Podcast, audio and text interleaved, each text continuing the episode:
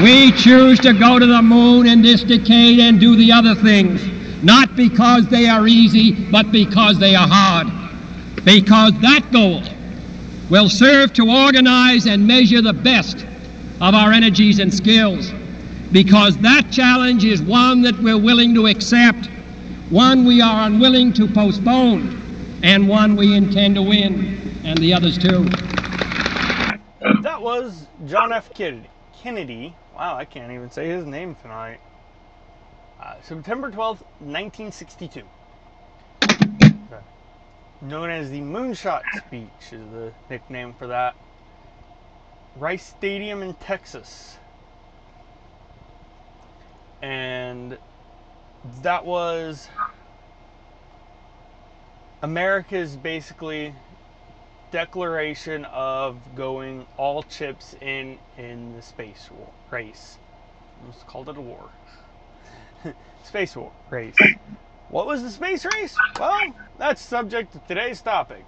Welcome to Random Nerds Podcast. I'm Okie Otaku, truck driving otaku. With me is my sister, co-host. Wild Lucario or Cat.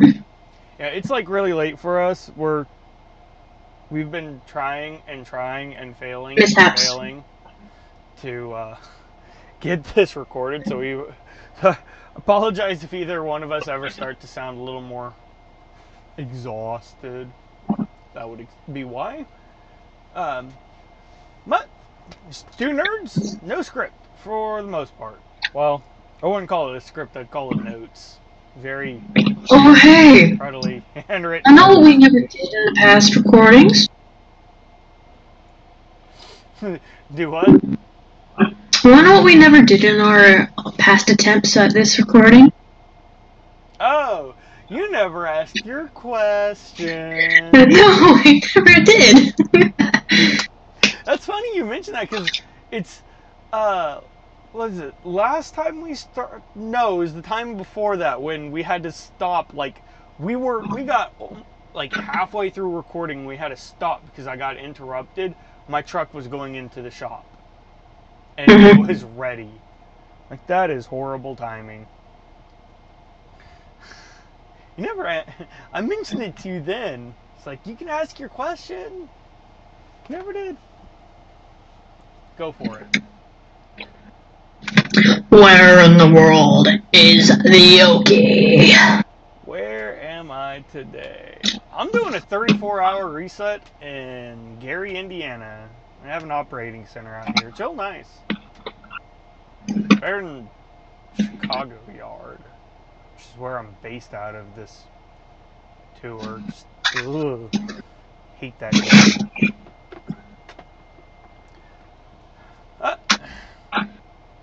So, what have you been up to with your your wonderful uh, cooking? What is this that I heard you were working on recently that uh, is the perfect tie-in for this video? If only you had it done. If only I had it done. That is correct. Cooking for space speech. I was, yeah. Didn't really get do enough research on it. My bad. But you know? It's okay because that devilish did, grin I had last time we tried to. You told me about this. We weren't even recording yet, and uh, I'm like, hmm, it's not done yet. You know what? Let's do that as a video someday. If you ever get your speech finished, let's do that as a video at some point. So possibly look forward to that. Probably in like a month. Uh, as for what exactly the subject is, uh, so it is the space race, as I mentioned. It is a uh, period of time between the 1950s and going into the 1970s between the USSR, or the United Soviet States of Russia, aka the Soviet Union, and the United States, where very quick advancements in space technologies, I guess would be the best way to describe it, uh, was playing out in quite a short period of time. Specifically, we're going to go over the Apollo 11. And why are we ending on Apollo 11?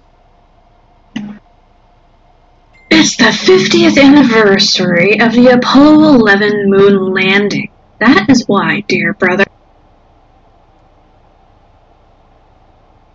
That's correct. Sorry, she sent me a photo of the notes that I sent Black her, is you. Which we're getting ready to go over here in a moment. Uh, and might I add that it's actually a really good idea how you did that. That makes that a little easier. Yeah. Exactly. All right, now what I oh right here in front of me. I'm Uh, going and to so the next one.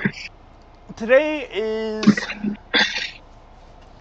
um wow i totally forgot the month july 20th 2019 exactly 50 years after the apollo 11 moon landing.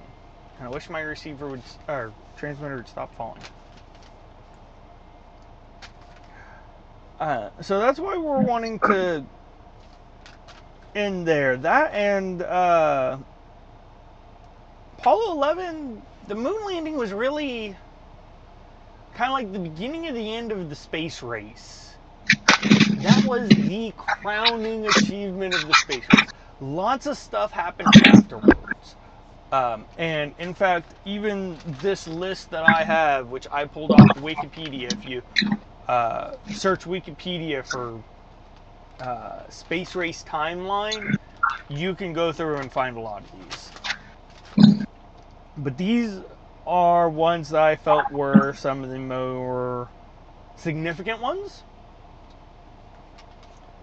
Uh, so going off with the first thing on the list. Um, oh yeah, uh, I should mention really fast. The way we're wanting to do this is uh, we're gonna split these up. She's going to go ahead and read off the uh, significance of various of things I have listed on here from uh, Soviet Union, and I will be reading off the United States. So without further ado, go ahead. August 21st, 1957. First ICBM R7 Semyorka. So, as a side note on that, ICBM is uh, short for Intercontinental Ballistic Missile. Think what North Korea has been trying to do. That. Alright, go ahead. October 4th, 1957. First artificial mm, satellite, Sputnik 1. That's my fault. She can't hardly read that. I wrote this and so my already cruddy handwriting is a little cruddier than normal. That and it got damaged by a tea lemonade mix. My cup spilled all over the floor, and I didn't know it. Thank you, Chicago traffic. Uh, all right, so go ahead with the next one.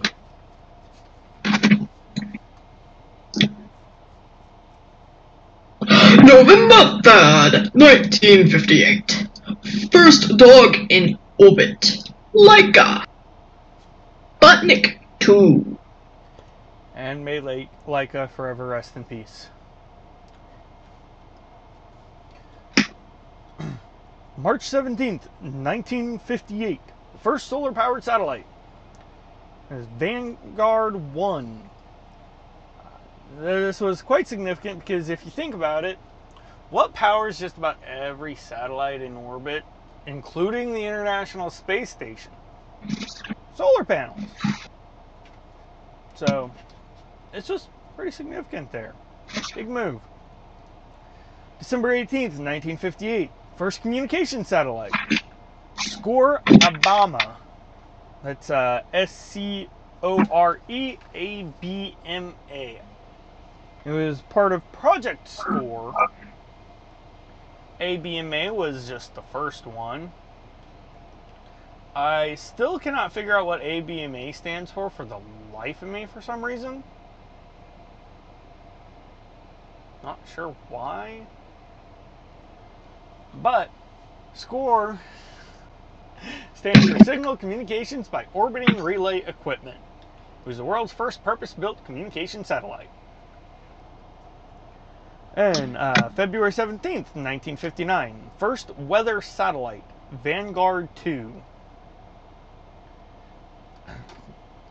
August 7th, 1959, first photo of Earth from orbit, Explorer 6.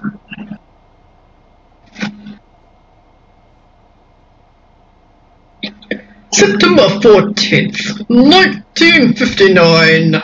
First impact into another celestial body, the moon. Luna 2. August 19, 1960. First animals and plants returned alive.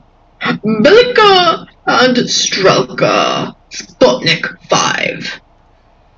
So, as you can determine from deduce from that, Laika did not come back alive. Um, Laika was never intended to return alive. Or, correction, never expected to return alive.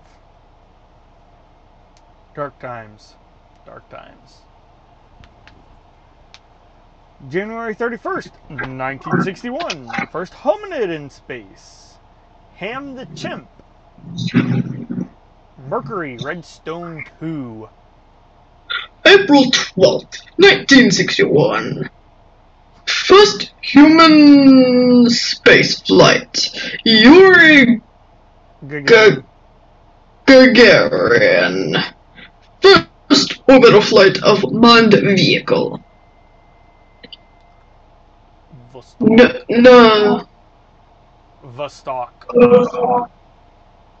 Vostok. Oh, I thought it was always Nostoc. Vostok. One.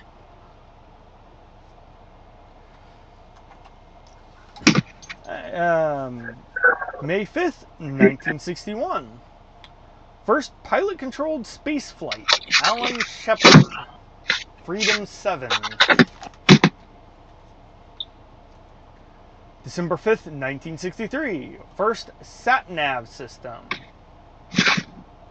NavSat USN. So, sat nav is uh, satellite navigation. Uh, USN just stands for U.S. Navy. Um, so think basically your GPS, global positioning system. This was the earliest uh, pretty much the primitive version of GPS. It's come a long way and it's a lot more sophisticated nowadays. Next.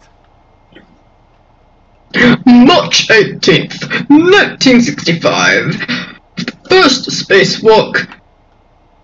The the Voskhod. Voskhod 2.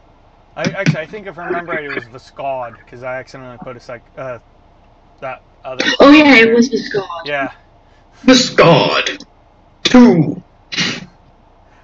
I I did say I wrote this in a rush. You did. February 3rd, 1966. First. Soft landing. First soft landing on another celestial body for photos. First photos from another celestial body. Luna 9. Uh, actually had to look this up a little bit to uh, see what specifically they meant by soft landing. Uh, I, come to find out, soft landing is really simple. All it is is it's a controlled landing. Uh, so, like, for example, landing on Mars. All those uh, Mars rovers, those were not soft landings. They were not controlled.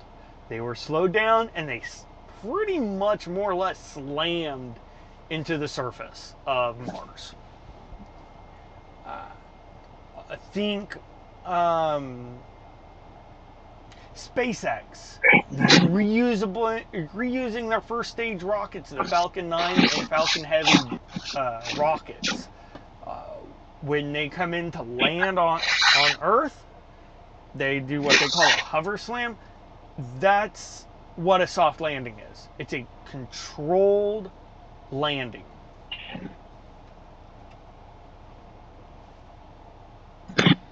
March 1st, 1966. First impact into another planet, Venus. Venera 3. Did I do that right? Yeah. Okay. Oh, December 21st, 1968. First human crewed spaceflight to and orbit of another celestial object. Now, first to enter the gravitational influence of another celestial object. That being the moon. So Apollo 8. And the crowning achievement of the space race. July 20th, 1969. First humans on the moon and first launch from another celestial body, Apollo 11. Um, and what's really funny is if you actually tally these up, even though historically speaking, the Soviets were very handily kicking America's ass in the space race. They really were. But if you tally them up, you'll see like uh, up to this point, um, there were 30 for the Soviets and 34 for the U.S.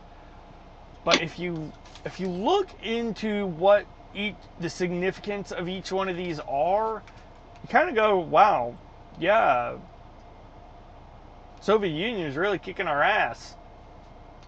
First ICBM, first artificial satellite, Sputnik 1, that was a slap in the face around the world right there.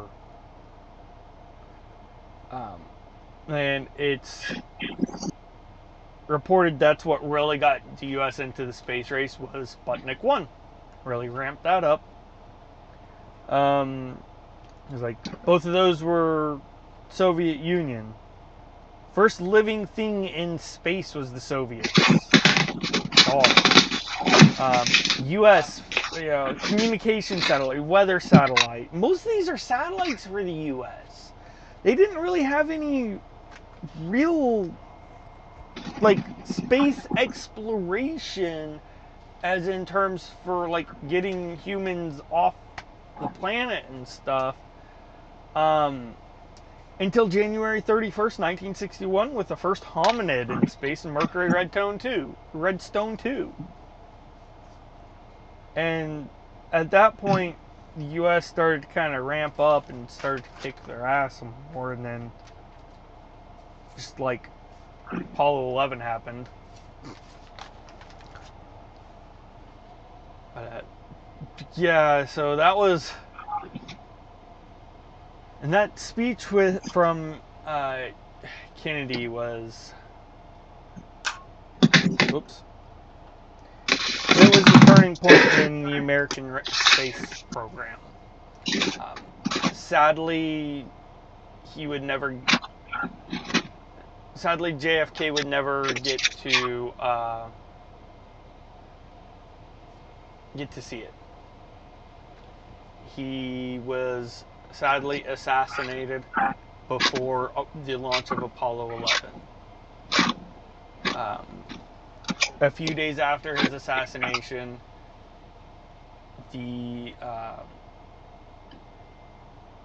the NASA center there on Cape Canaveral was renamed in his honor and is now known as the Kennedy Space Center.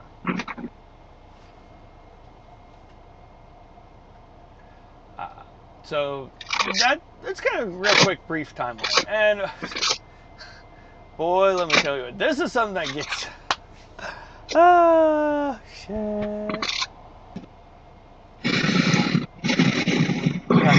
Of course, with any major achievement, you're gonna get wonderful, lovely conspiracy theorists.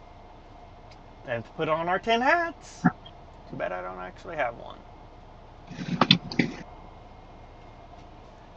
What I have here is an article from a local newspaper of mine, uh, Tulsa World. It's uh, actually from the Associated Press, and they reposted it. Uh, you may be able to find this somewhere. I'm not sure without needing to have a subscription. I'm, I don't know. I'll put a link in the description anyway, so you can take a look at it. Uh,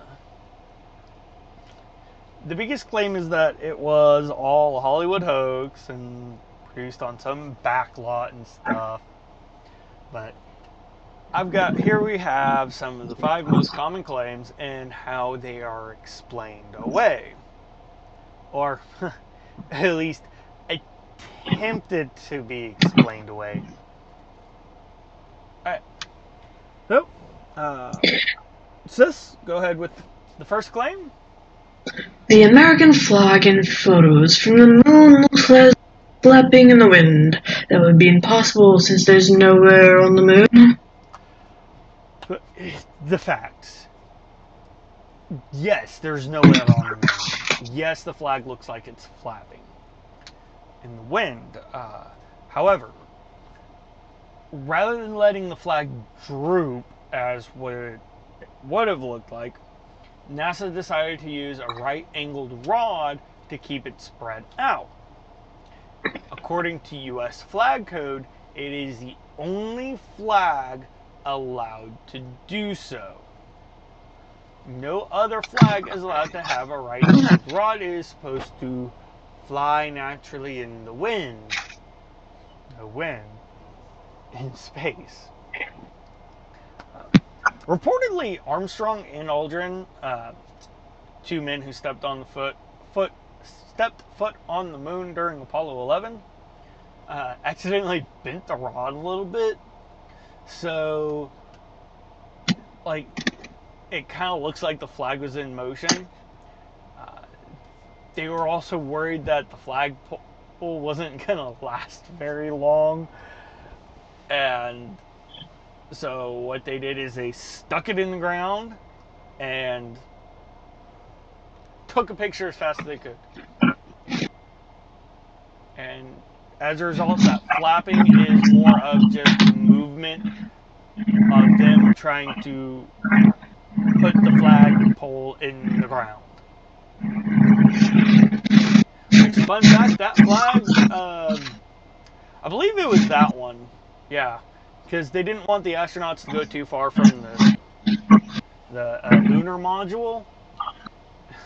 When they took off, the flag fell over. Of course, they'll never admit that. Next one. No stars show up in the background of any photographs because NASA knew astronomers would be able to use them to determine whether the pictures were taken on Earth or the moon. Here's the facts on this one. Uh, shutter speeds on the astronauts' cameras were too fast to capture the faint light of the stars. Uh, NASA used the high shutter speeds to make sure the pictures weren't overexposed from the bright light of on the moon. Uh, another thing that a lot of people don't realize is our atmosphere is actually what makes a lot of the stars we see at night so bright. It's also what causes twinkling effects. Fun fact. A lot of people don't realize that. That is very true. That is a result of our atmosphere. Go out in space, they don't do that.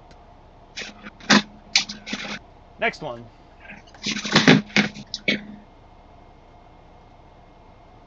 When the lunar ma ma ma ma ma ma ma. My apologies. for the dyslexia moment. I'm sorry. Shut up.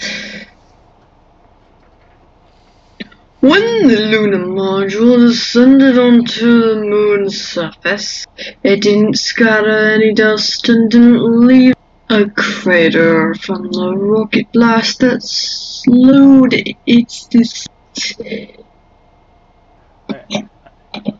Here's the facts there. Uh, in landing on the moon, the astronauts were traveling horizontally for a while. So they were more or less parallel with the surface of the moon. The thrusters wouldn't pointed down, so they wouldn't have kicked up any dust while moving. Uh, and then, as far as the actual touchdown, you uh, if you find camera footage, because they did have camera footage uh, from outside the module, you can actually see the dust being kicked up when they actually touched down. Uh, another thing is, as far as the lack of crater, um, as far as the lack of crater, crater, wow, I can't speak either. Haha. The thing about it is, Earth on the moon, or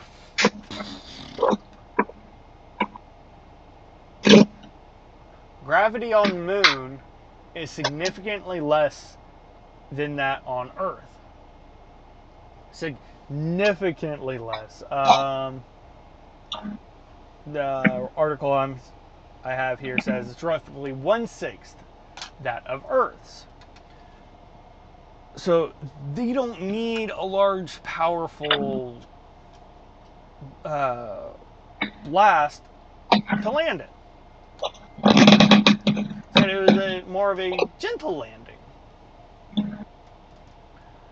Another thing was that the moon didn't have nearly as much dust, moon dust, as they thought it was going to have. Like they had probes on the lander legs that were designed to sink into du- into the dust. Yeah, they only sank a part of the way into the ground because it was nowhere near as much dust as they thought there was. Uh, go ahead. Next one.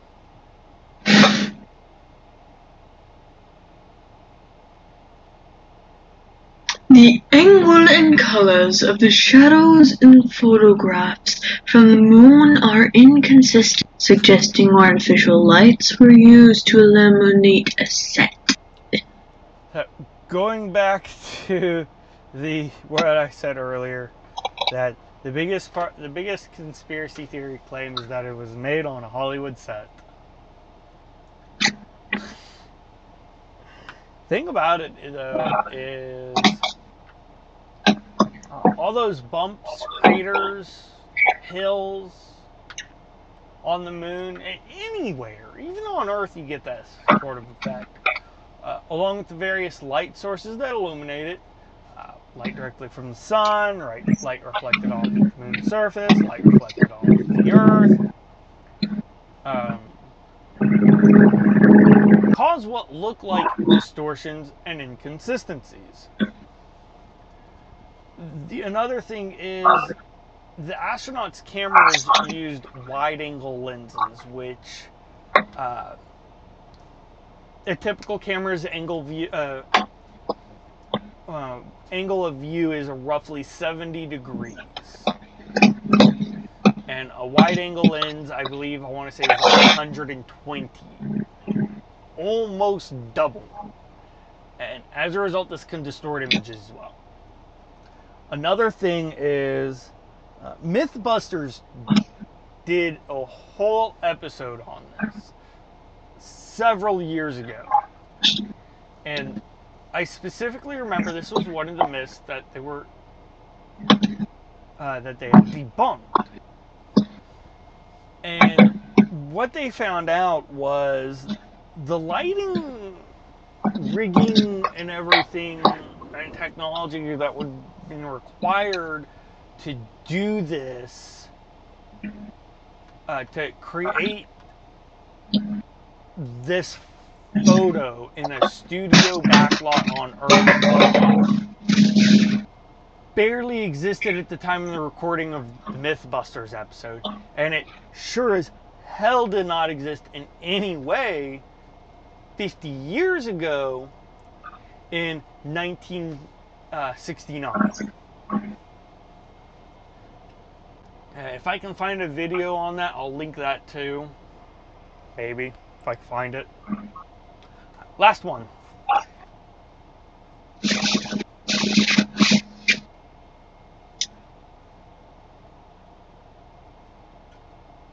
Armstrong on the lunar module was soon reflected in Aldrin's helmet visor. In an iconic photo of Aldrin in his spacesuit on the moon, but there's no sign that either astronaut is holding a camera. So who took the picture? Hmm, dear brother? This one's actually pretty easy to explain. Yes, yes it is. Cameras were mounted on their chests. Uh, if you've ever seen a space glove, what they use when they're doing out doing um, outdoor extracurricular activities in space, gloves are. the fingers look like sausages. Sausages! The fingers of the gloves look like sausages. They really do. In case you haven't noticed, I am wide awake. Any tools that they use have to be specially made so that they can easily use these tools with these gloves. So as a result, they can't just easily hold up a camera to their face and take a picture. What they did is they mounted cameras on their chests instead. So that all they had to do was look in that face that direction and push a button. Done. And as a result, they didn't have to hold it. Up, uh, Armstrong didn't have to hold the camera up to his eye. Uh, in fact, if you look close enough at the picture, uh, you can tell his hands, in fact, appear to be near his chest. Right? About where the camera would be. Hmm. So, here's a fact. We went to the moon in 1969. With that, I want to go over some of the fun stuff. Now that that's some of the more serious stuff. Some of the stuff you might never oh, have known. President Kennedy didn't really care about the moon.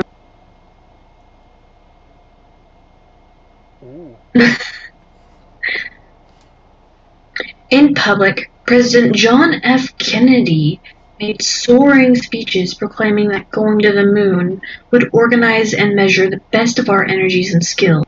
But in private, he was a pragmatic politician more focused on earthly concerns. Everything we do ought to be tied into getting to the moon ahead of the Russians, he told NASA Administrator James Webb in a 1962 White House meeting. I'm not that interested in space. I mean, seriously, why does it exist? Right? Who cares about Earth?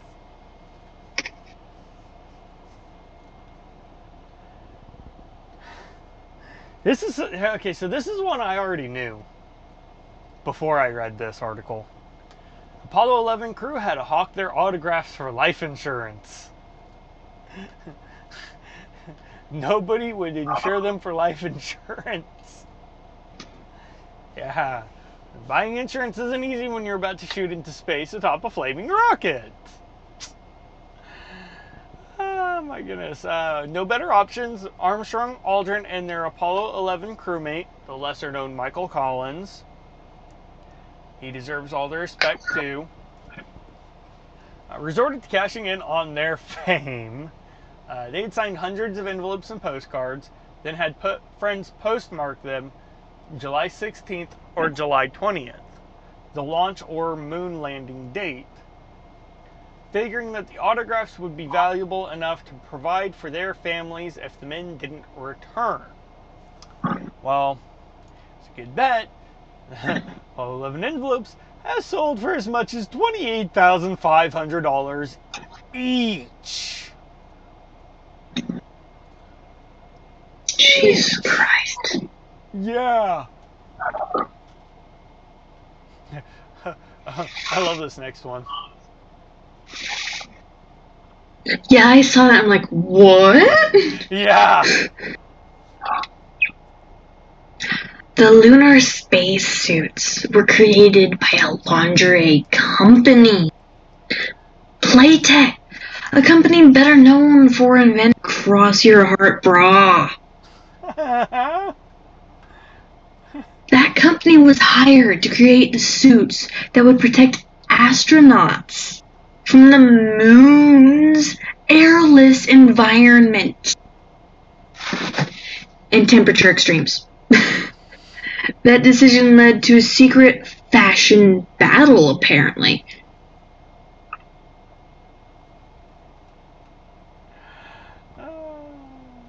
As Nicholas de Monchaux, I have no idea how to say it correctly. Got Monshao, It's like Moncho, Monchow. I don't know. recounts in his 2011 book Spacesuit. NASA managers forced Playtex forced placed forced Playtex to work under the supervision of an aerospace company. Hamilton Standard, which submitted a suit that was rejected. Playtex wait, Yeah, I get Okay, just me. Playtex employees then snuck into Hamilton Standard, snatched back their design, resubmitted it, and won the contract.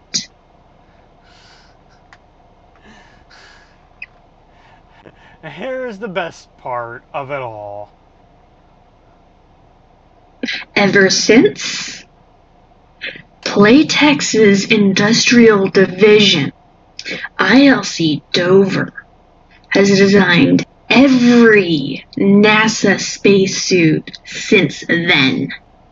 I've Oh, said since then twice. Yes, you did.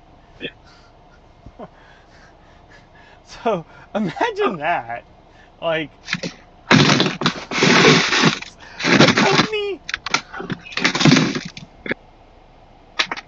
a company known for making bras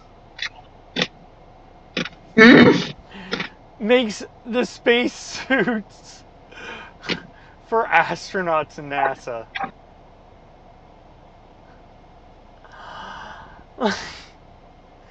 and they've done every every ever since. Uh,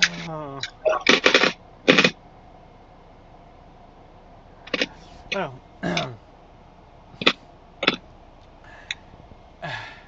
Anyway, NASA officials worried they might blow up their spectators.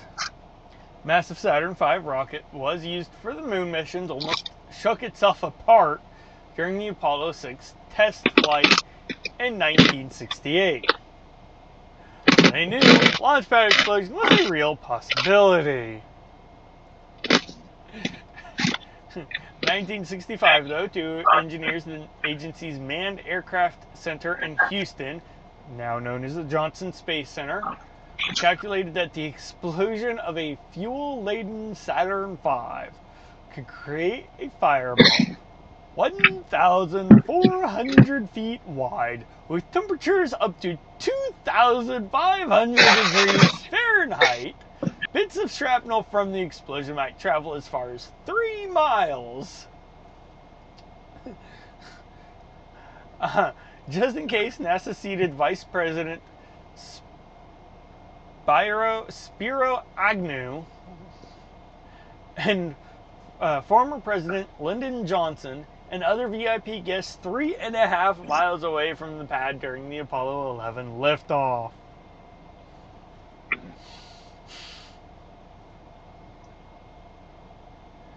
Oh, jeez. Yay, explosions! Explosions are fun! Who doesn't like No, don't be like her. What? Don't be like Abby. Explosions are fun! Why you gotta ruin the fun? Aldrin took communion on the moon. What? Minutes after the lunar module touched down the of Tranquility, Aldrin radioed back to Earth. I'd like to take this opportunity to ask every person listening in, whoever or wherever they may be, to pause for a moment and contemplate the events of the past few hours and to give thanks in his or her own way. Then Aldrin, an elder at the Webster Presbyterian Church in Webster, Texas, switched off the radio, opened small plastic containers of bread and wine, and read privately from the Gospel of John. The very first liquid ever poured on the moon, and the very first food eaten here there, were the communion elements. The astronaut later wrote in. Oh, oh, guide- in Guideposts magazine. That sounds No. cool. A felt tip pin rescued the astronauts.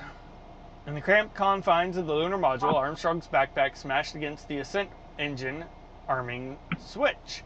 Uh, a critical one needing to light, ignite uh, to blah, blah blah blah blah blah needing to light the engine and begin the flight back to Earth, and broke it off. Mission Control had no obvious fix, but the astronomers were old hands at improvising solutions to tricky problems. Aldrin pulled out a felt tip pin from his pocket, from the pocket of his spacesuit, and, quote, I inserted the pin into the small opening where the circuit breaker switch should have been and pushed it in. Sure enough, the circuit breaker held. We were going to get off the moon after all. This was, uh, and that was again Buzz Aldrin. Uh, he recounted that in his 2009 book, Magnificent Desolation.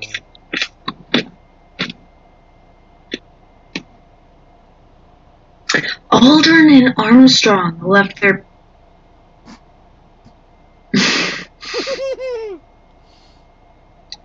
feces and urine behind. Shut up. Why do I have to read this one? You, hey, hey, hey! I did not know what order these were in. Okay. Not my fault. You don't want to say poop and pee. when you have barely enough fuel to get you off the moon to take any dead weight with you, according to NASA's catalog of man-made material on the moon. The Apollo 11 moonwalkers left behind a vomit bag, two urine collectors, and a defecation collection device. Along with more dignified items such as a seismic experiment and a silicon memorial disc inscribed with goodwill messages from 73 nations around the world. In total, NASA says the six Apollo missions that put men on the moon left behind 96 bags of human waste. Kind of disgusting if you think about it. No shit. Literally. Uh, I have to, and I have to say that after I just went to the bathroom too. Best part is, again, I didn't know what the order these were in.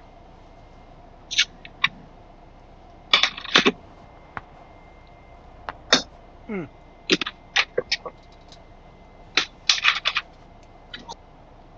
NASA quarantined the astronauts for fear of moon plague. idea was to protect Earth from possible lunar germs, even though NASA scientists seriously doubted there could be life on the moon. For three weeks following their return, Apollo 11 crew lived in a mobile quarantine unit. First aboard the USS Hornet aircraft carrier, and then at Pearl Harbor. President Richard Nixon even did a photo op with the men, their faces pressed against the glass of their sealed room. The procedures were a bit of a sham because any dangerous microbes would have escaped the moment the returning astronauts emerged from their capsules. It's, the command module lands in the Pacific Ocean, and what do they do? Open the hatch. You got to open the hatch, and all the germs come out.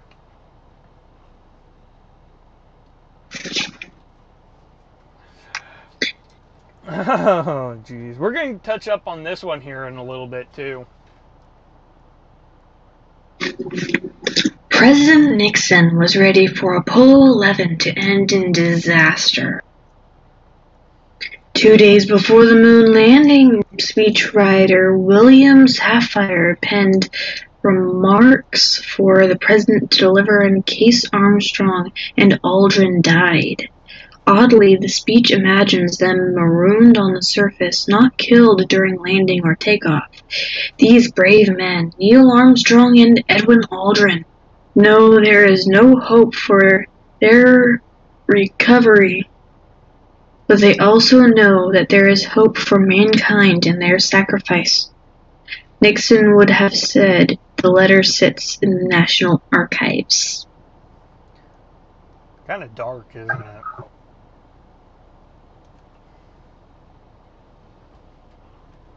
We're going to get into a little bit more of that here in a moment. Oh, yeah. I mentioned this one earlier. U.S. flags put on the moon by Apollo astronauts are still standing, except for the one from Apollo 11. I, I had a feeling this was the one. I couldn't quite remember off the top of my head, but I was right. Uh, from its orbit around the moon, NASA's Lunar Reconnaissance Orbiter can clearly see the shadows of the flags, along with many other artifacts of the Apollo sites, proving that they're upright. Though an exception is the flag placed by Armstrong and Aldrin, who had struggled to plant the flagpole in the unexpectedly much harder lunar soil. Aldrin later said that he had seen the wobbly flag topple when hit by rocket exhaust from the lunar module as it ascended from the surface. Entire set of Apollo flags, incidentally, was purchased at Sears by a trio of NASA secretaries who had been sent out on their lunch hour.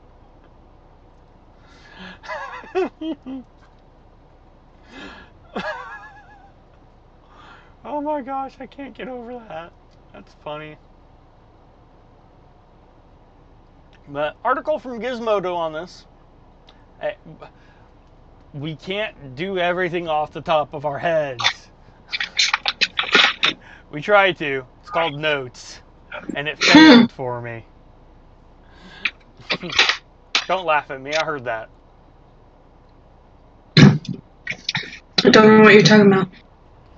Ah, well, whatever. So, I'm gonna do my best to try and pick off notes on this article.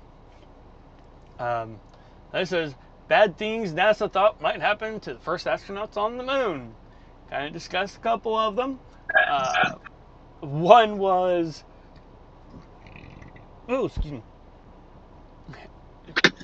alien microbes, which was a sham. Um, that was something they were worried about on their return trip. Uh, something else was being stranded on the moon. How would they have been stranded on the moon?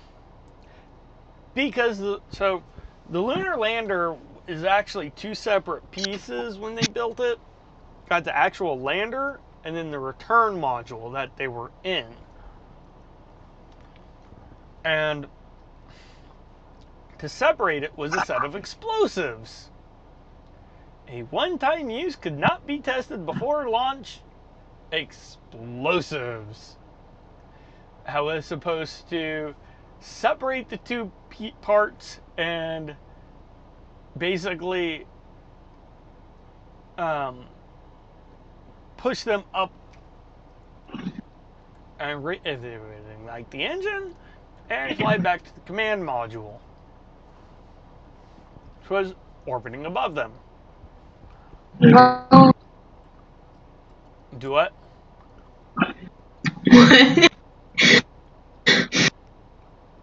Yeah. For those wondering, um, this is something that most space agencies try not to use anymore, or things that cannot be tested on Earth. Uh, if you ever look into SpaceX, they test everything. I mean, I mean everything. Many, many, many times. Uh, like, they don't use explosives, they use springs. Anything that needs to be separated is spring loaded for them. Um, so, just something else they were worried about was uh, something happening to command mo- to, not the lunar module itself. Um, they say the system was Yeah. very fragile. Uh, for how robust it was, very fragile. Uh, and but I think this Nera, just a few years prior, he used vacuum tubes in computers and electronics.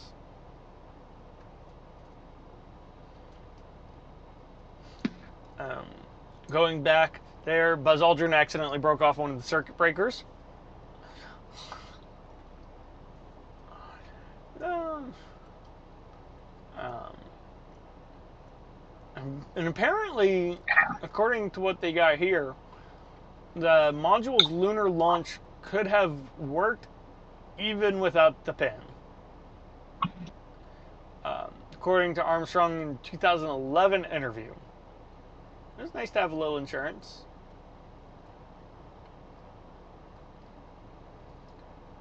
Um, another thing was psychological problems. Uh, they hadn't seen anything wrong in previous Apollo missions, but I mean, spend any amount of time, like the whole thing of uh, the emotional gravity of hurtling through space could have weighed weighed on their minds and affected the mission. So, they but earlier missions like Gemini and Mercury programs kind of dispelled most of that, the fears. All right, so uh, next up here we got five terrifying moments during the Apollo 11 landing mission. It's from uh, History.com. Next up, uh, five terrifying moments during the Apollo 11 moon landing mission. History.com here. Uh, well, a missing mark on touchdown amid multiple alarms. Uh, after arriving in lunar orbit and later separating from command module to begin their landing sequence, uh, Armstrong and Aldrin had little idea that their moon landing plans had already been modified by an overlooked effect of Newtonian physics. Don't ask me to describe what that is. I have no idea. Uh, so a couple of hours earlier, the uh, lunar module Eagle, they had nicknamed it, undocked from the command module they called Columbia. Uh, uh, apparently, residual pressure inside the tunnel that connected the two spacecraft before undocking wasn't sufficiently vented, uh, causing the Eagle to get an additional boost as it separated.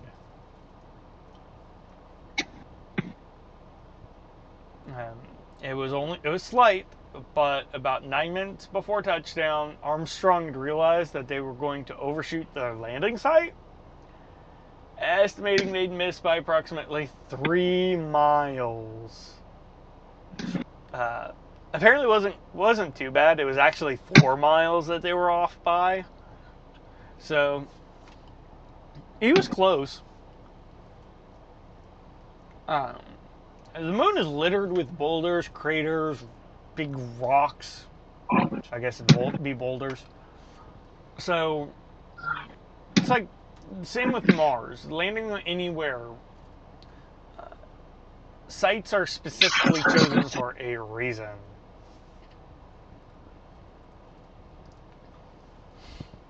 Uh, so apparently it wasn't everything though. Uh, the Eagles' computer had distra- had been distracting them with program alarms throughout their descent. Uh, ra- mission control was also patchy. The communications with it. The recurring alarm was being triggered by the onboard landing computer that was warning of an overload. Yay! Fortunately, the alarm was intermittent. Mission control deemed the risk of computer overload low and greenlit the landing. Anyway, they were struggling, struggling to find a new landing spot, and Armstrong found a spot and landed with only 30 seconds left of fuel in the tank. Want to talk about a close call? All right, go ahead. Next one. Post landing explosion? Mmm. More explosions? As the adrenaline ebbed and the red astronauts carried out their post landing tasks, another problem was brewing. Although it had been shut down, sensors were detecting a pressure buildup in the landing engine fuel line. This could only mean one thing ice had accu- accumulated in the line. Plugging it, and the pack- backed up fuel vapor was getting heated by the hot engine. Discussion between NASA and Grumman Aircraft Engineering Corporation, the company that oversaw the lunar, lunar module's development, deemed the increase in pressure as a, a hazard that, that may trigger a deadly explosion if not remedied so they drew up plans to vent the system. We all felt that the consequences of an explosion, even of the relatively small amount of fuel remaining in that short section of line, was unpredictable and unacceptable. Wrote aerospace engineer and father of the lunar module Thomas J. Kelly in his book 20, 2001 book. In his 2001 book, Moon Lander. Before the instructions could be relayed to Armstrong and Aldrin, however, the ice plug thawed, the gas was released, and the problem remedied itself.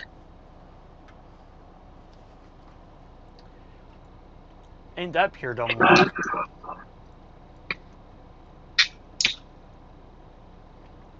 Alright, three dangers of moon dust. Um, even though the ground beneath Tranquility Base had the appearance of being free from any boulders that may have damaged the lunar module as it touched down before Apollo 11, uh, scientists couldn't be absolutely sure that Armstrong and Aldrin would land on stable ground. What if the stuff acted like quicksand? there was also the possibility that the fluffy accumulations of moon dust covered jagged shards of rock that could cause injuries to moonwalkers or to the lander itself. Uh, previous robotic missions, such as Surveyor landers, were designed to study the lunar surface as a prelude to planning later Apollo missions. It wasn't until Armstrong's one small step crunched into the gray powder that NASA was sure the surface was safe for extravehicular activity, or EVA. While this may be a minor point in the annals of the Apollo program, lunar dust is no joke. Um, it's created over billions of years of meteorite impacts, and the moon lacks processes that would erode these minuscule particles into smoother shapes. Case in point, rocks in the ocean. Uh, Apollo astronauts found the abrasive dust to be more than a nuisance. Later missions Apollo after Apollo 11 featured longer EVAs, and there are reports that these tiny shards of rock permeating lunar module interiors, coating visor helmet, uh, helmet visors, jamming zippers, and even penetrating layers of protective spacesuit materials. All of the astronauts complained of the problems with dust. Brian, oh wow, Brian O'Brien uh, Rice University professor from 1963 to 1968 who built radiation and dust experiments for the Apollo missions. Uh, the very access to the moon stirs up dust. Walking of an astronaut, the movement of a rover stirs up dust. Dust will travel ballistically because there's no atmosphere and will stick to anything and everything. All right, just kind of lightly go over this because we already mentioned this like twice. Yeah. Alien infections. Scientists are now acutely aware of the impacts of space radiation and dust on astronauts' health in those pioneering days in 1961. There was some degree of what? Yeah, uh, that you said 1961. Oh, 1969 there was some degree of trial and error. Uh, they only landed a handful of robotic landers that had touched down on the lunar surface. The landers confirmed that the moon's surface was rocky, dusty, covered in craters, and devoid of complex life forms. Precautions for possible infection by alien microbes had to be taken. But only after the Apollo astronauts became infected by the, these hypothetical base germs. After risking their lives, mind you, for the advancement of humanity. So we have to be thanking them. we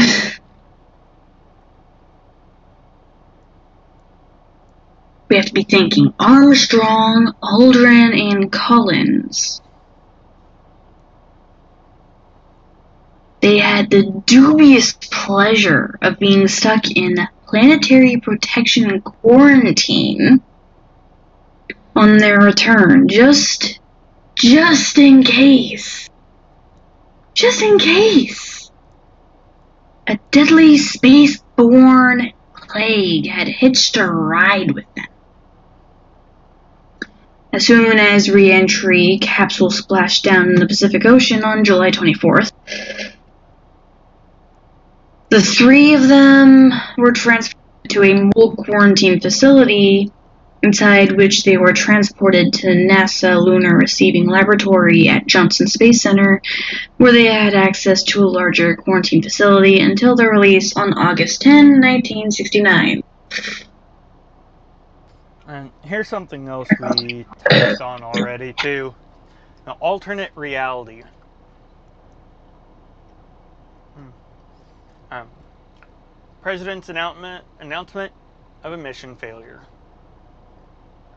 You go, bastard. Uh, this is probably the most terrifying thing of the Apollo 11 landing. However, it didn't actually happen, thankfully. Luckily, the ice melted. yes. Thankfully, uh, they found a landing site, and thankfully, the shards of rock didn't cut and tear and penetrate their spacesuits. And thankfully, all the explosives went off without a hitch. and also, thankfully, there was no space plague. The felt tip too.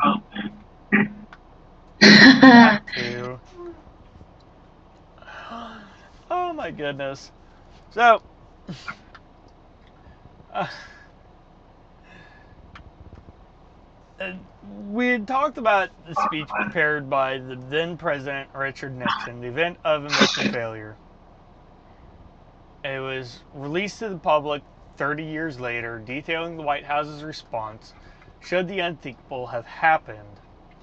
Any number of things could have gone wrong during that pioneer mission.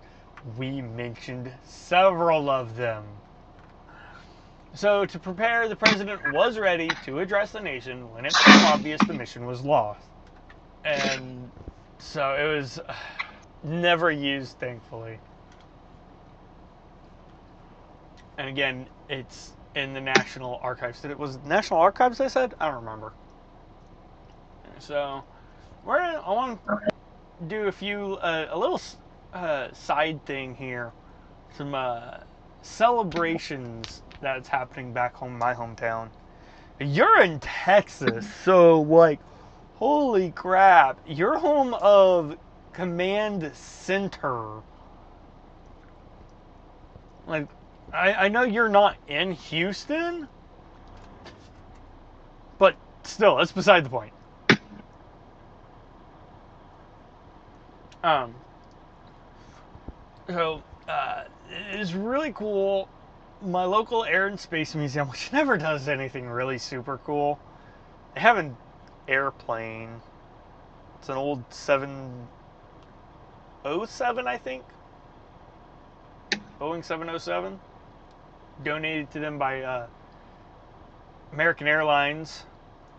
American Airlines has a huge maintenance base in Tulsa, where I'm from. Interesting is there's there's people involved in this that most people don't know would have been involved. Like NASA has a website. I wish I could rem- remember what the website was, but you could go in and see every state's uh, what what they what they contribute to NASA. Every state contributes to NASA, one way or another. There's a website that NASA has that shows what all those uh, those are. Even shows you what astronauts may have been born in your state. Uh, come to find, Oklahoma has like three. I was surprised by that. Um, but I'll have some. Uh, I'll see if I can find some photos of what they what they're exhibiting. Um, they're the exhibit's on display for six months, so I will try to get photos of my own too and put them on Twitter. Um, but an example of one of the things they have is an Apollo command module is on display. And like this is really cool. Uh, the command module is one of the things that the astronauts took back into Earth. This is what they that splashed down into the ocean. It's really cool. I'll try to get some photos of that. Um, something else that's recently come up in the news is NASA sold moon landing footage to an intern for $218. Can you imagine doing that? Ow. One of the most significant historic events in history, and you sold the tapes to an intern for 218 bucks.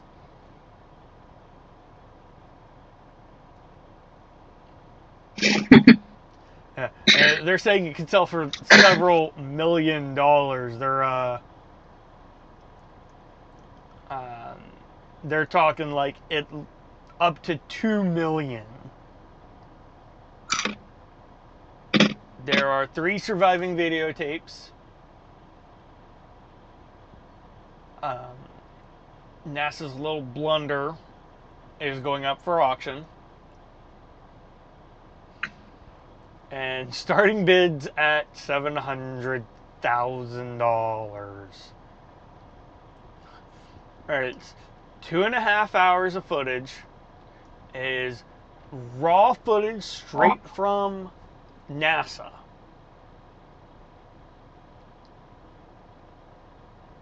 It covers everything from uh, the first steps, interplanetary conversation, uh, with then President Richard Nixon. It's planting the American flag. They were sold by accident to an NASA intern named Gary George in 1976, who purchased the set unknowingly among 65 boxes of videotapes at a government surplus auction for a total of $217.77 he uh, he apparently resold most of the tapes to local TV stations for a profit, but held on to three of them labeled Apollo 11 EVA. Uh, July 20, 1969, reels 1 through 3 at his father's suggestion. Um, EVA, or extracurricular activity, also known as spacewalks, his tapes captured the first lunar EVA. And more than 30 years later, he heard NASA was trying to track down the footage for the moon landing's 40th anniversary. And he took them to a videotape archivist and viewed them for the first time. That's when he realized what he had.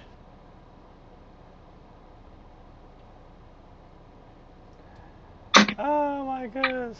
Uh, he watched them once more to digitize them and save them on a hard drive, which is included in the tape's sales.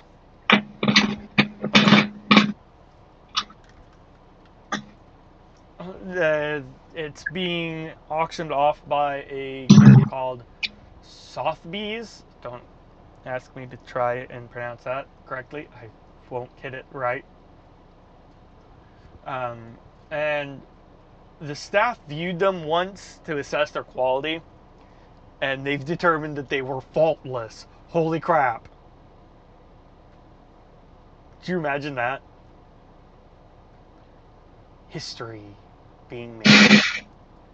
Now, this is last thing I wanted to talk about here because this one's kind of cool that uh, NASA did very recently.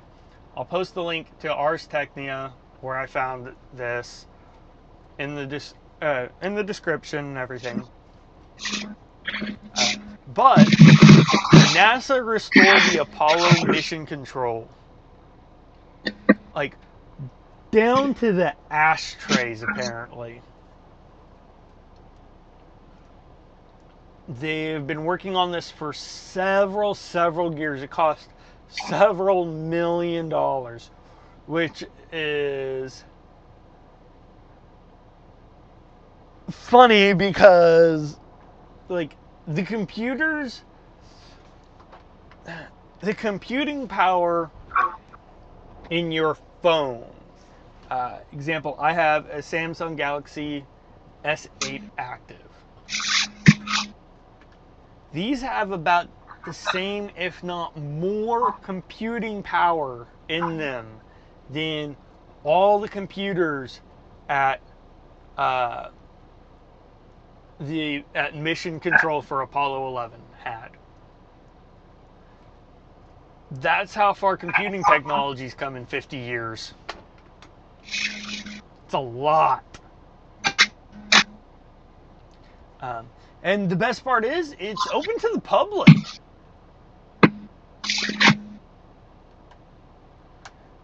Uh, so most of the this costs several million dollars. Um, we're talking five million from the Houston Space Center, uh, Space Center Houston. A majority of the money does, doesn't state exactly how much. Was donated by the city of Webster, which is the Houston suburb where Johnson Space Center actually is located. And here's a fun one: a half million dollars in funding came from the general public via Kickstarter campaign. Yeah. So this was really cool, and I would like to come check, go check this out. They've got a lot of photos here on this article, so I definitely go check it out. This link if you check any of them. This is probably the coolest one. So, with that, uh, if you want some more in-depth stuff, um, oh good lord, what if I remember correctly? Um, so Tim Dodd, the everyday astronaut, does a podcast himself called Our Ludicrous Future, if I remember correctly. Um, and he does he did a little more in-depth stuff. He's a great YouTuber. Check him out, the Everyday Astronaut. His tagline describes him perfectly, bringing space down to Earth for everyday people. I highly recommend checking him out. He makes space stuff simple. He also does a lot of live streams for rocket launches. So if you've ever wanted to check out a rocket launch, um, check his thing out. So with that, uh, next subject we will actually be on tack, uh, on on track. This was a special episode. I put this, I put off. Uh, well, it was supposed to be this next episode, this episode.